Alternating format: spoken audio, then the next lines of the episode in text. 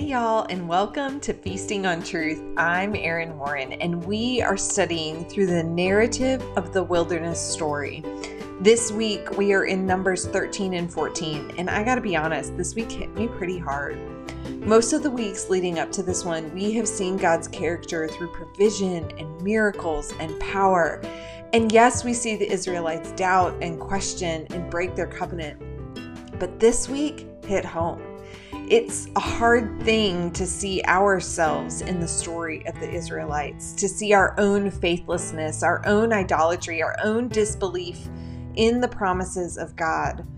I wish it was a happy week, but like so many others, we see that even when we are in the wilderness by our own actions, our unfaithful acts do not nullify the faithfulness of God the picture we get of the God who remains steadfast and faithful this week blew me away. Here is week six of Stories from the Wilderness.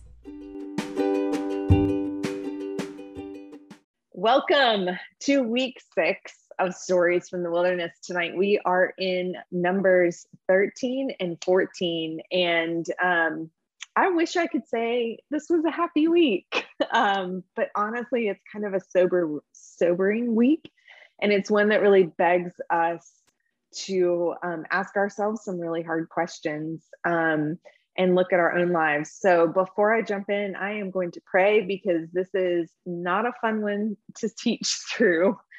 Um, Lord, God, you are so so patient with us and Lord, I'm so grateful um, that you are long suffering, God, that you are slow to anger, and that you so steadfastly love us. And God, I pray that as your word goes through my mouth, Lord, that it would fall on fertile soil, Lord, that it would fall and um, that it would cause us to move toward you, not because of anything I say, Lord, but because of who you are. Let it be what draws us to you. Don't let us continue to repeat the mistakes that um, the Israelites made here in these passages. Lord, let us continue to follow, even when it's hard, even when we don't know. Um, Lord, may the words of my mouth and the meditations of my heart be acceptable in your sight, O Lord, my rock and my Redeemer. In your name I pray. Amen. All right, let's jump right in, y'all. So we are in starting in 13, um, verse 1. The Lord spoke to Moses, saying, Send men to spy out the land of Canaan, which I am giving to the people of Israel. From each tribe of their fathers you shall send a man, everyone a chief among them. So Moses sent them from the wilderness of Paran, according to the command of the Lord all of them men who were the heads of the people of Israel. And then he goes through this list. Now, I'm not going to read the list tonight, and this is going to sound so hypocritical what I'm about to say. These lists are so important, and um, I'm going to tell you why in just a minute. But names mean something, and genealogies mean something. And so these are really important because we can um, look and find these characters in other places. We can understand their stories. Um, but uh, there's a lot of really twisty names. And in the interest of not going long tonight, um, I'm going to jump down to verse 17. So Moses sent all of these 12 men that he just named to spy out the land of Canaan. And he said to them, Go up into Negeb and go up into the hill country and see what the land is, and whether the people who dwell in it are strong or weak, whether they are few or many, and whether the land they uh, that they dwell in is good or bad, and whether the cities that they dwell in are camps or strongholds, and whether the land is rich or poor, and whether there are trees in it or not. Be of good courage and bring some of the fruit of the land. Now the time was the season of the first ripe grapes. So anytime we see um, these time markers, like we see in that last verse, um, that helps us understand the timeline in which this would have been taking place. So this would have been late summer, early fall, um, probably August or September by our months. Um, and so it's a few months after leaving Mount Sinai. So remember last week, there was a command to leave Sinai. Um, and so they are headed from Sinai toward the promised land. Um, they are still being led by God in the pillar of cloud and the pillar of fire. He's still sending them manna. They are still, um, by this point now, they have the tabernacle. And so as they move, that gets packed up and then reset up, and God is leading his people. And remember, we ended last week talking about sometimes they would stay a couple days, sometimes a week, sometimes a month, sometimes longer. So they have moved toward the promised land. Um, and this, because of that um, time marker, we know that this is probably roughly six to eight months after leaving Egypt. So we're still within this first year um, and even really within um, the first few months of um, them leaving Egypt. Uh, in the grand scheme of what's about to happen. Um, so God says to men, send men to spy out the land that he, again, is giving the people of Israel, one from each tribe. And among them, there should be two familiar names. That would be Caleb and Hoshea, which um, your Bible will point out is Joshua. Um, we have seen Joshua's name several places, several times throughout our story, but this is the first mention we see of Caleb. And this is why it's so important. Do not miss that he comes from the line of Judah. And this is important because eventually that line of Judah is where we see the pre the king the royal line come from. That is the line that david comes from. Um, not necessarily directly from caleb but from the tribe of judah. And so it's important because um, the tribe of judah continues to be a representation of the remnant of god and so we're going to see that again here so um, and it is ultimately the line that um, Jesus comes from as well, is from the tribe of Judah.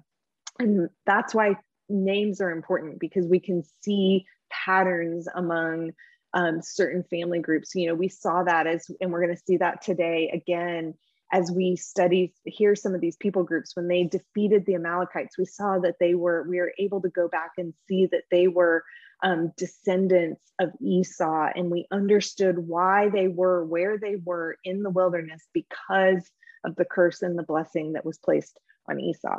So Moses gives these 12 men eight instructions. He says, Go up into the hill country, and he gives them this instruction to basically spy out the entire region. So go the whole region of, of Canaan throughout the whole promised land. Are the people strong or weak? Are the people few or many? Is the land good or bad? Are the cities camps or strongholds? Are they small? Or are they big? That's kind of what that means. Um, are they fortified or are they um, vulnerable? Is the land rich or poor? Are there trees in it? And he tells them to bring back some of the fruit of the land. And we see that the people did exactly what God asked them to do. So they went and they spied out the land in verse 23, and they came to the valley of Eshcol. I probably should have looked up how to say that, and cut down from there a branch with a single cluster of grapes, and they carried it on the pole between them. They also brought some figs and pomegranates, and that place was called the Valley of Eshcol because of the cluster that the people of Israel cut down from there. So that word means cluster.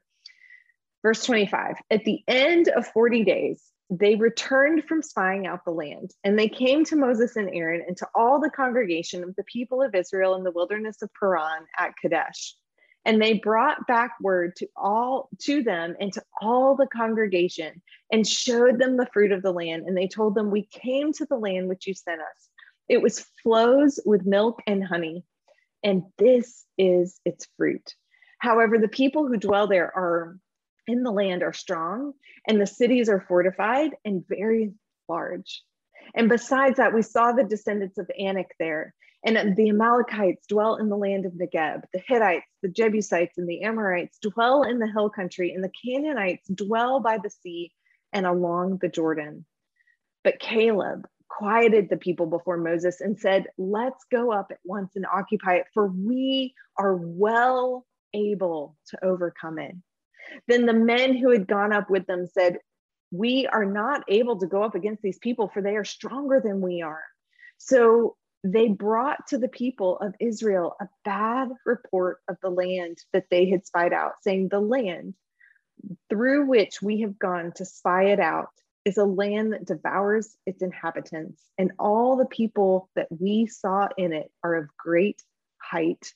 And there we saw the Nephilim, the sons of Anak, who come from Nephilim, and seemed to ourselves like grasshoppers, and so we seemed to them.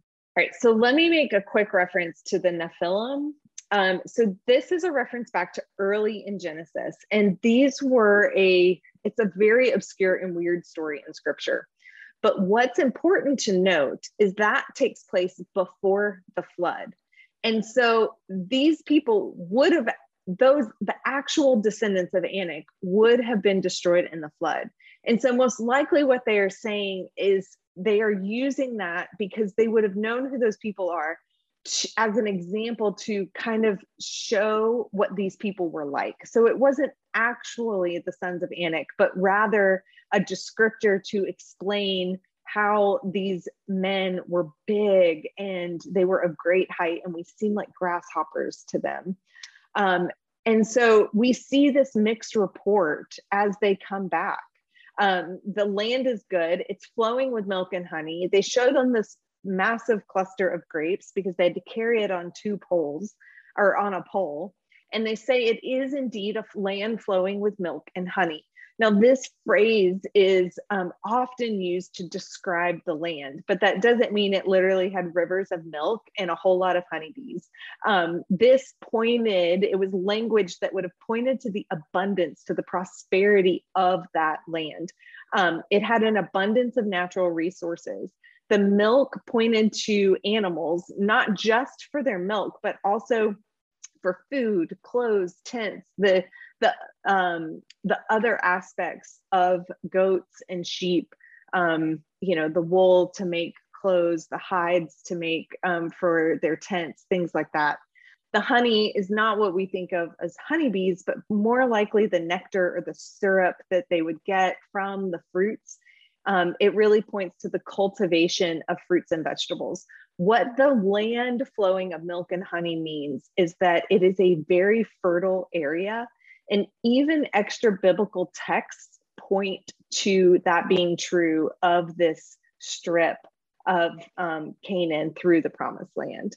Um, so they go, This is the land that is everything we've dreamed of, but there, the people there and the cities there are another story. They said the people are strong.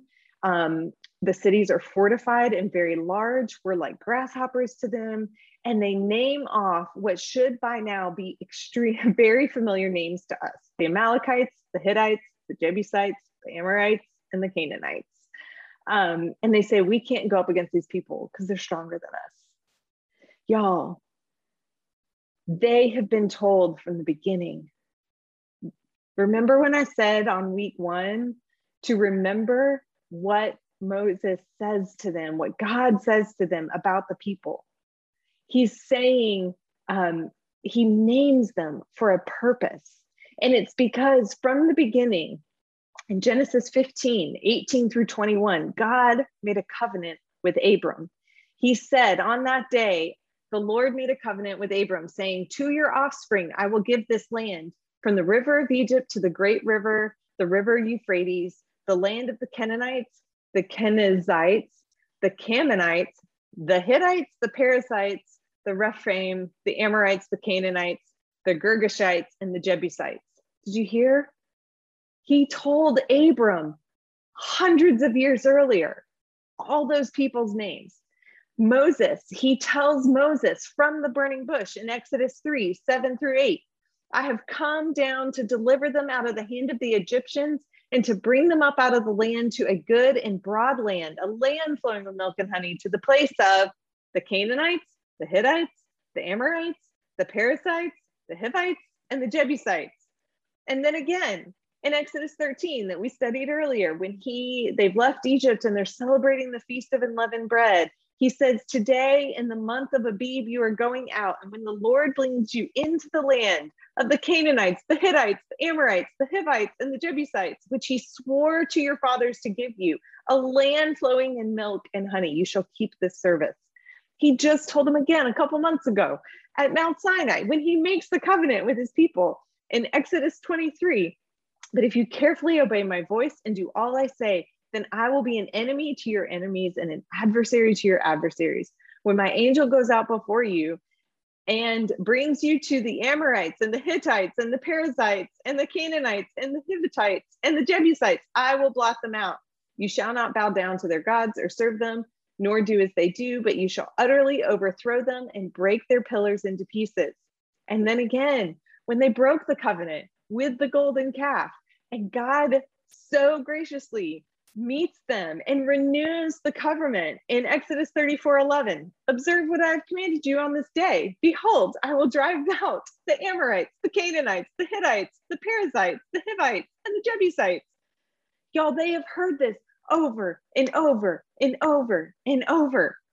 God has said He is going to give them the land, He is going to drive out their enemies, He is going to um, to do this. All he called them to do is to follow him in obedience. The truth is, they were not wrong. Their enemy was great. Their cities were strongholds. The people were giants. But they forgot one very important factor in all of this. They forgot the faithfulness and the power of the one who is leading them. God said he would drive them out.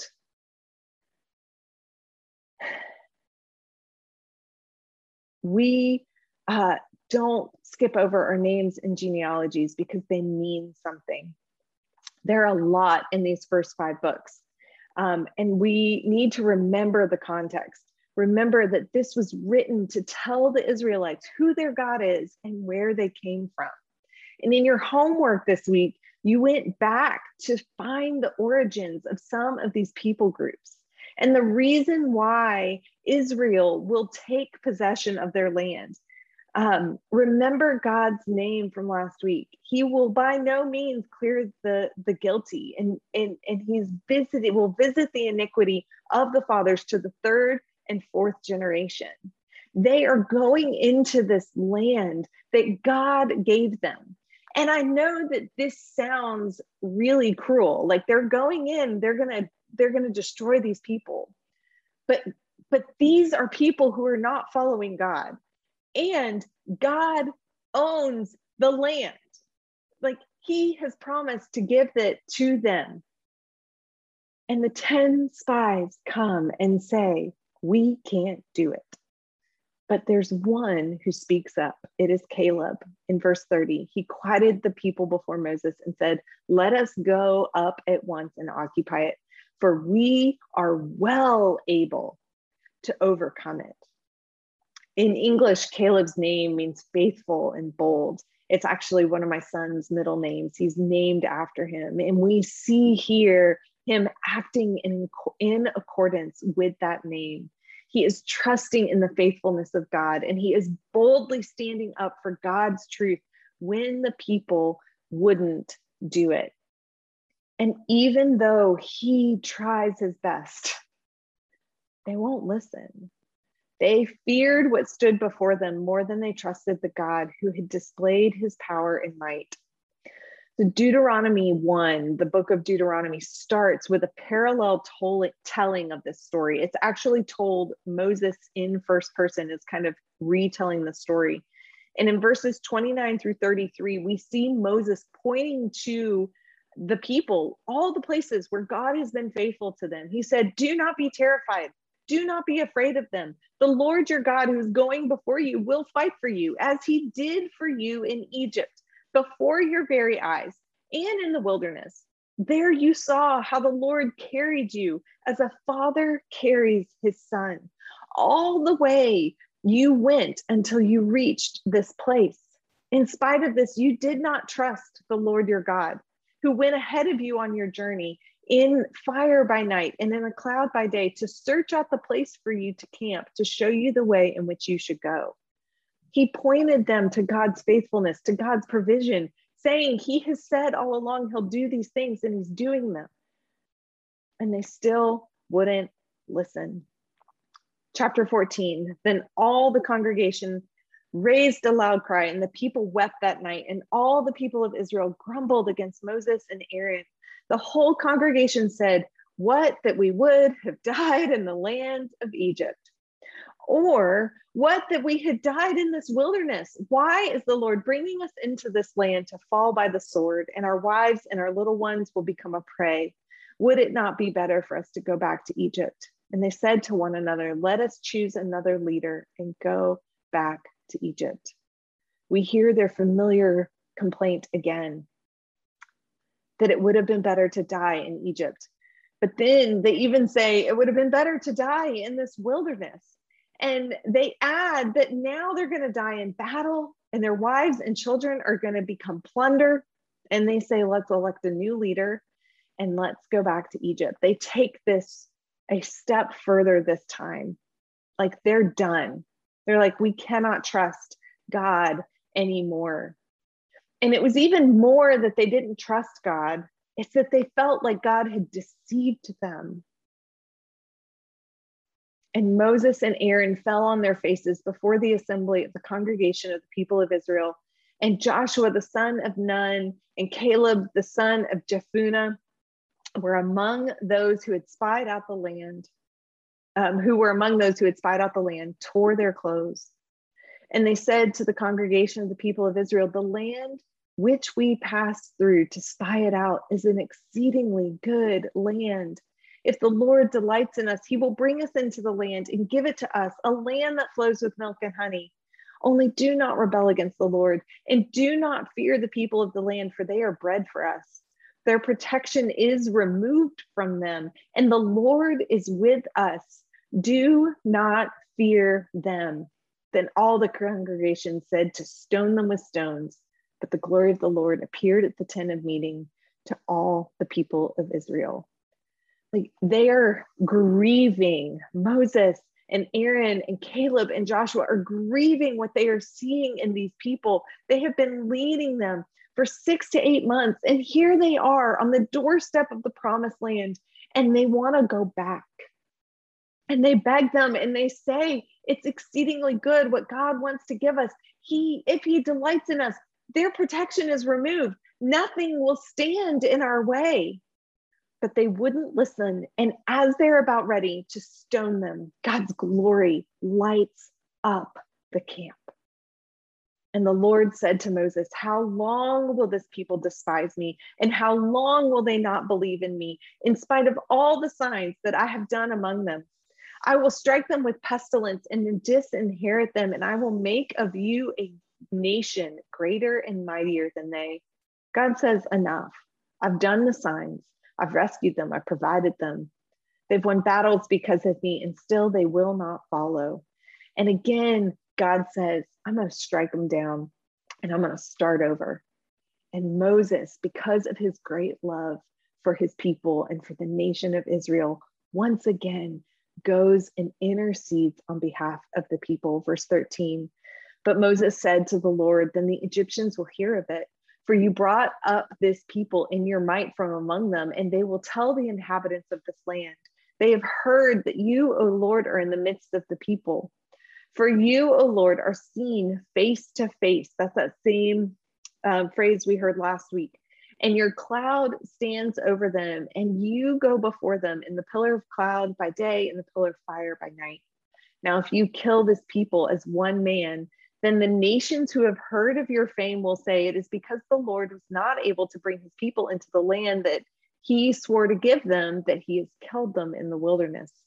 And now, please let the power of the Lord be great as you have promised, saying, The Lord is slow to anger and abounding in steadfast love, forgiving iniquity and transgression, but by no means will clear the guilty, visiting the iniquity of the fathers on the children to the third and the fourth generation. Please pardon the iniquity of the people according to the greatness of your steadfast love, just as you have forgiven the people from Egypt till now. Moses again appeals to God's glory and God's character and says, Don't wipe them out for the sake of your name, because you are slow to anger. Remember, we talked about how that literally means that he is long of nose, that it takes a long time for God's face to burn with anger. Y'all, he may be slow to anger, but justice will come. One day, the ark door closed. Sodom and Gomorrah were destroyed. And a continual, repeated denial of who God is, a refusal to submit, has a time limit. And that's what happens here. Verse 20 Then the Lord said, I have pardoned according to your word. You forgave them. But truly, as I live, and as all the earth shall be filled with the glory of the Lord, none of the men who have seen my glory and my signs that I did in Egypt and in the wilderness, and yet have put me to the test these 10 times and have not obeyed my voice, shall see the land that I swore to give to my fathers. And none of those who despise me shall see it, but my servant Caleb, because he has a different spirit and has followed me fully, I will bring him into the land into which he went, and his descendants shall possess it. Now, since the Amalekites and the Canaanites dwell in the valleys, turn tomorrow and set out for the wilderness by way of the Red Sea. And the Lord spoke to Moses and to Aaron, saying, How long shall this wicked congregation grumble against me? I've heard the grumblings of the people of Israel, which they grumble against me. Say to them, As I live, declares the Lord, what you have said in my hearing, I will do to you. Your dead bodies shall fall in this wilderness, and all of your number listed in the census from 20 years and upward who have grumbled against me. Not one shall come into the land that I swore that I would make you dwell, except Caleb, the son of Jephunneh and Joshua, the son of Nun. But your little ones, who you said would become a prey, I will bring them in, and they shall know the land that you have rejected. But as for you, your dead bodies shall fall in the wilderness, and your children shall be shepherds in the wilderness 40 years and shall suffer for your faithlessness until the day your bodies, dead bodies, lie in the wilderness according to the number of days in which you spied out the land, 40 days, a year for each day. You shall bear the iniquity 40 years, and you shall know my displeasure. I, the Lord, has spoken. Surely this will I do to all the wicked congregation who are gathered against me. In this wilderness, they shall come to a full end, and there they shall die. And the men whom Moses sent to spy out the land, who returned and made the congregation grumble against him, bringing up a bad report about the land, the men who brought a bad report about the land died before the Lord by plague. And of those men who went to spy out the land, only Joshua the son of Nun and Caleb the son of Jephunneh remained alive. Because of their sin, because of their continual rejection of God's provision for them because they could not trust God's word, because they didn't believe in his faithfulness, that God would keep his promise. They now get exactly what they said. They became a self fulfilling prophecy. Their bodies will fall in the wilderness. And did you see how many times in that passage he, rep- he repeated, Your dead bodies will fall in this wilderness? They will not enter the promised land. In verse 22, it says they tested him these 10 times. In scripture, the number 10 points us to completion. And so he's saying, You have completely tested me. And because you have completely tested me, you will not enter the promised land. And he tells them to go and turn toward the wilderness. And if you look in your map in the book, you will see a U turn and they have to head back. They rejected God's good provision for them. And because of it, y'all, they were right there. They were standing on the edge of the promised land. They were about to go to the place where hundreds of years before God had promised their forefather Abram would be their land. And because they didn't trust God to do what he said he didn't, they didn't take him at his word and they weren't willing to walk in obedience of God. They now found themselves turning away. And the children that they said would be their plunder, that would be the prey, they are now not going to suffer at the hands of their enemies. They're going to suffer because of their own hands. Because of the sin of their parents, they are going to wander the land for 40 years. But after that, they're going to know the land that their fathers reject, rejected. And God spares himself a remnant in Joshua and Caleb. And he says, he gives this beautiful description of Caleb that he has a different spirit and he followed God fully. The word different literally means another, but it it means one coming behind. Caleb was one who was coming behind God. He was fully, completely following wholeheartedly. He wasn't just sort of being like, hey, God did some things here and there. And so, you know, I'm going to follow him, but, you know, not this part of my life or not that part of my life. He followed God fully, wholeheartedly. And when Moses said these things to the people of Israel, verse 39, they mourned greatly. And they rose up early and they went to the heights of the hill country, saying, Here we are. We will go to the place that the Lord has promised, for we have sinned. I can just picture them running out, going, Okay, God, I'm sorry. I'm right here. I'm sorry. But Moses said, Why are you now transgressing the command of the Lord when that will not succeed? Do not go up, for the Lord is not among you, lest you be struck down before your enemies. For there the Amalekites and the Canaanites are facing you, and you shall fall by the sword because you have turned back from following the Lord, and the Lord will not be with you. But they presumed to go up to the heights of the hill country, although neither the ark of the covenant of the Lord nor Moses departed from camp. Then the Amalekites and the Canaanites who lived in the hill country came down and defeated them and pursued them, even to Hormah. At the recognition of their sin, they tried. And they even even though God had said, turn back and go the other way, you're going back out into the wilderness. They tried, they went into the hill country. They said, okay, we're going to fight, we're going to go. And remember last week and the week before, they God said, My presence will not go with you. And they were mourning greatly that they weren't going to have God with them anymore. And now we see them step out doing the exact same thing that they feared last week. They went out before them without God's presence and without Moses with them and they met defeat. The truth is, we can't go up against our enemy without him.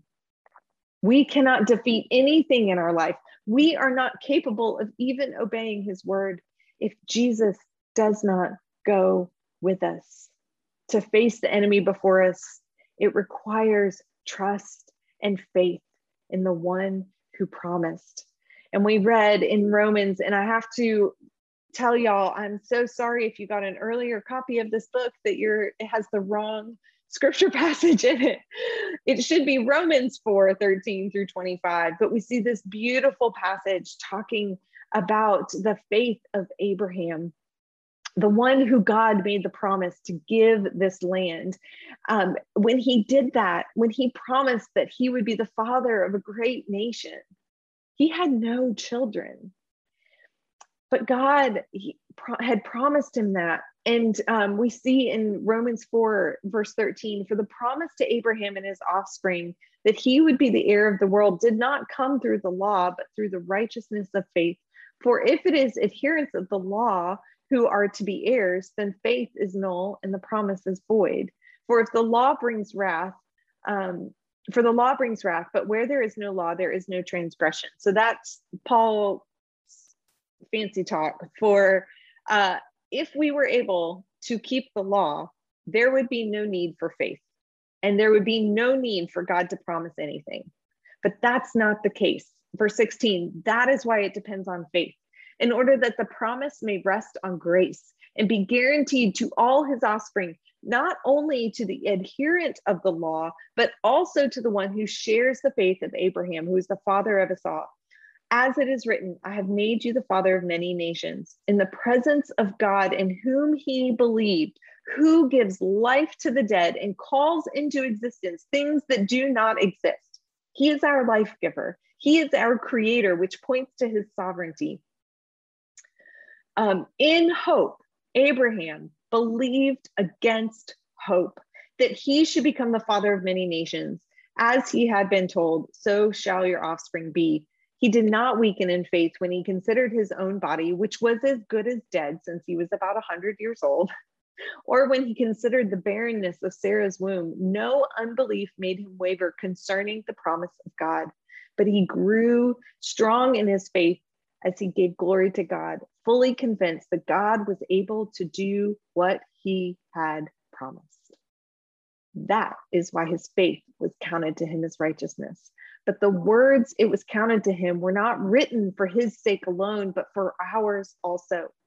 It will be counted to us who believe in him who raised from the dead Jesus our Lord, who was delivered up for our trespasses and raised for our justification just as Abraham and Sarah having this child born at 90 and 100 seemed impossible, so is our ability to be saved. It seems impossible, yet we believe, we hope against hope because we know that the one who promised is faithful, that he will do what even seems impossible. When the giants are standing in our way, when our sin stands before us, when giants of fear and gossip and shame and pride and materialism, when those things of this world that Satan beckons us toward and then throws them in our face to shame us for the mistakes that we continue to make, none of it stands in the way of the salvation that awaits us because of the blood of Jesus Christ. And that is the something that we can bank on.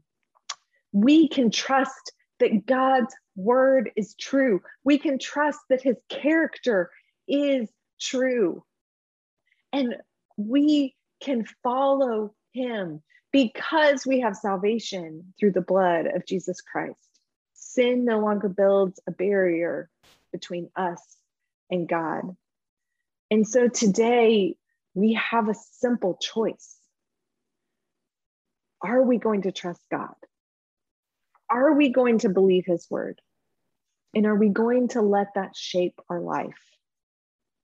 At the end of the Sermon on the Mount, Jesus closes with these verses Matthew 7 24 through 27. I'm going to actually read these in the NIV. Therefore, everyone who hears these words of mine and puts them into practice is like a wise man who built his house on the rock. The rain came down, the streams rose, and the wind blew and beat against that house, yet it did not fall, because it had its foundation on the rock. But everyone who hears these words of mine and does not put them into practice is like the wise man who built his house on sand. The rain came down, the streams rose, and the wind blew and beat against the house, and it fell with a great crash. And typically, when we read this, our tendency is to pull toward the interpretation that it doesn't matter you know where we build our house we're going to face storms in life and what really matters is who we set as the foundation of our house but guys i was listening to a sermon about this last week and he pointed to this thing that I never noticed before. Both the wise and the foolish man heard the words of Jesus. Both the wise and the foolish man heard God's word and heard what was required of them if they were going to say yes to Jesus. And one chose to build his life on it and the other one chose to walk away. And the Israelites had the same choice. Were they going to believe that the God who had led them out of Egypt, led them through the Red Sea, led them to victory against the Amalekites, who was raining bread from heaven, who was bringing water from rocks and turning bitter water sweet, leading them to places of rest and refreshment in the midst of their wilderness, who they had seen descend on Mount Sinai, who spoke a covenant with them. And then when they broke it, was faithful to make another covenant, who had been so patient with them he said, This is what is required to be in relationship with me. And if you do it, you get eternity with me. Will you believe it and build your life upon it? Or will you turn again and again and again, despite the truth of God spoken into your life? Will you turn to the shifting sands of what the world has to offer that cannot stand up to the storms that await us? The choice is yours. Will we follow God wholeheartedly or like the rest? Will we turn away? Matthew Henry said, Unbelief overlooks the promises and power of God. It magnifies every danger and difficulty, and it fills the heart with discouragement. May the Lord help us to believe. We shall then find all things possible. Instead of returning to what enslaved us, let's remain with who freed us. Would y'all pray with me? Lord, I want you. God, I want your word to be truth in my life. Lord, I don't want to look upon your word and walk away. And God, it is my prayer that every woman within the sound of my voice, God would have their heart pricked, that they would not miss. Lord, you are the one who has the words of eternal life. Where else could we go? Lord, let us keep our eyes on eternity. Let us fix our eyes on Jesus, the author and perfecter of our faith. Lord, let us keep pursuing even when it's hard, even when the giants that stand there seem like they never will fall. Lord, let us trust you to continue to do the work in us that destroys the sin around us and in us. And Lord, let us trust you. Let us move forward with you. God, bolster our faith where we doubt.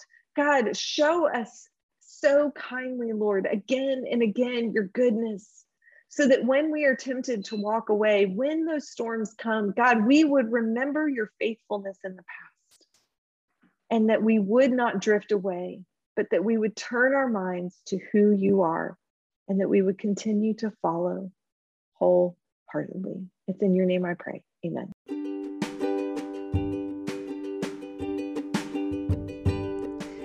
Had so many thoughts after the teaching this week and the discussion in my small group, and it brought to light so many other truths and so many other places in scripture we went.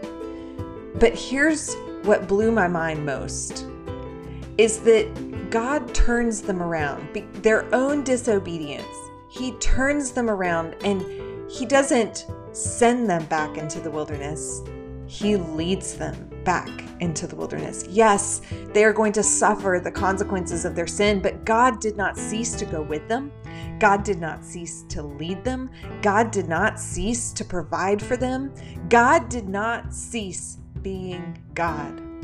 He is so long suffering. He is so patient. He is so kind. He is so generous. He is so good. And he does the same things for us. Y'all, the story of the Israelites is our story. Way too often, I find myself walking in disobedience. It is the Paul's uh, Romans 7 rant. What I want to do, I don't do, and what I don't want to do, I do. But God, He is always there, right beside me, picking me up, tenderly guiding me, still providing, still walking with me, still good, still patient, still steadfastly loving me. I do not deserve it. And I find myself humbled and grateful for a God who does that. I'll see you next week.